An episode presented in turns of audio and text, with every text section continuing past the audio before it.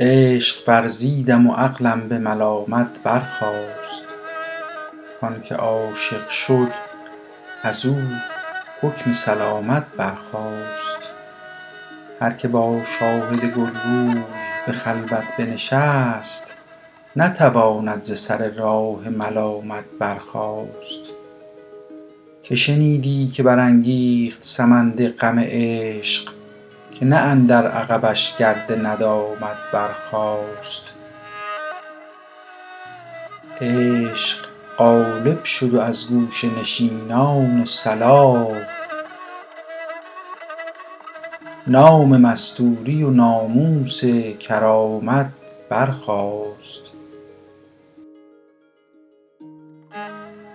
در گلستانی کان گلبن خندان بنشست. سرو آزاد به یک پای غرامت برخاست.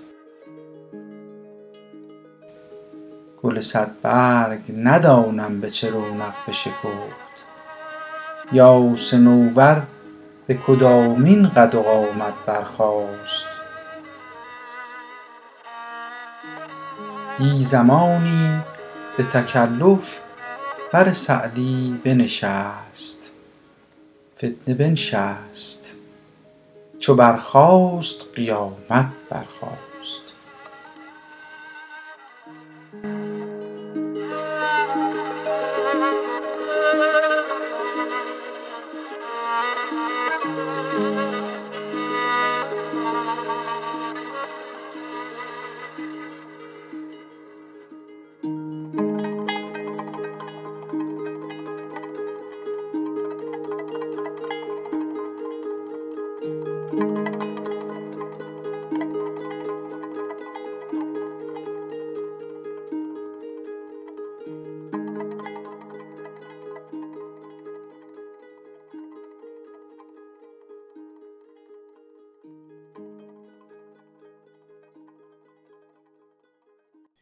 عرض کنم که خب همون بحث همیشگی عشق و عقل دیگه.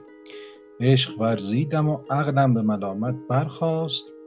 کانکه عاشق شد ازو حکم سلامت برخاست این سلامت یا عافیت که در شعر حافظ هم بیشتر البته عافیت میاد این سلامت منظور راحتی روح و روان هست. یعنی بی درد بودن یعنی بی دغدغه بودن. یعنی وقتی که عاشق شدی دیگه نمی‌تونی مثل قبل راحت و آسوده فقط مشغول امور عادی زندگی باشی. هر که با شاهد گل روی به خلوت بنشست طبیعیه نتیجه این عاشقی یا با معشوق نشستن ملامته نتواند ز سر راه ملامت برخاست. عده زیادی تو نخش میرن و که شنیدی که برانگیخت سمند غم عشق؟ که نه اندر عقبش گرد ندامت برخاست. خب وقتی بحث سمند میاد بحث اسب میاد طبیعتا باید اون چیزی که مناسبش هست یعنی گردم در بیت ما ببینیم دیگه. یعنی هر کس که عاشق میشه گرفتار عشق میشه طبیعیه که پشیمانیهایی از بابت اون که زندگی عادیش به هم میریزه براش پیش میاد عشق غالب شد و از گوشه نشینان صلاح نام مستوری و ناموس کرامت برخاست. خب یکی از این دو شدنیست دیگه. یا این است که یک گوشه نشستی سالم به زهد خودت مشغولی یا این است که عاشق میشی دیگه وقتی عاشق شدی مستوری یعنی معروف بودن یا شناخته شده بودن به پاکدامنی و پاکیزگی اون کاری که یا اون ادعایی که بیشتر اهل صلاح صوفیان زاهدان اینها. وقتی که عاشق شدی تمام این معیارهای قبلی تو طبیعتا به هم میریزه. در گلستانی کان گلبن خندان بنشست سرو آزاد به یک پای غرامت برخاست. خب این یک رسمی بوده که تا همین اواخر هم ظاهرا بوده دیگه. یعنی بچه‌ای که تو کلاس شیطونی می‌کرده بهش می‌گفتن روی پات وایسا به عنوان تنبیه به عنوان غرامت به عنوان مجازات. عمر نبود چه فارغ است و یا غافل است و نشستیم باقی عمر ایستاده هم به قرامت. جای دیگه هم باز همین به همین مسئله اشاره شده. حالا چرا سرو باید روی یک پا ایسته به خاطر اینکه قصد کرده که خودش رو همتراز یا برابر با معشوق جلوه بده.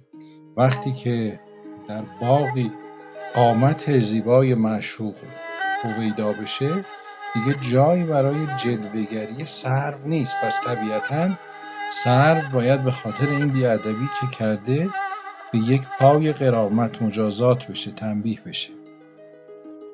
علاوه بر سرو گل صدبرگ هم همینجوره گل سرخ اینم هم همینجوره چون باز دم از زیبایی معشوق زده او هم باید اصلا تعجب می‌کنه. میگه من نمی‌دونم که با چه روی گل صدبرگ در برابر روی او شکفت.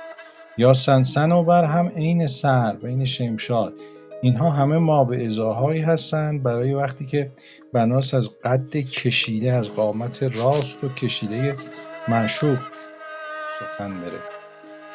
دی زمانی به تکلف تکلف بر سعدی بنشست یعنی خلاف میله. شاید چندان هم رغبتی به این کار نداشت. ولی همین که آمد و کنار او نشست یا نیمچه وصلی به دست افتاد اون فتنه نشست. باز تضاد بین نشستن و برخواستن رو گفتم از تضادهایی است که سعدی خیلی بهش علاقه داره. فتنه بنشست و چو برخواست قیامت برخواست. تا وقتی بوده یه مقداری شرایط آرامه تا وقتی که بلند میشه بره دوباره همون شوق و بیقراری در دل عاشق خانه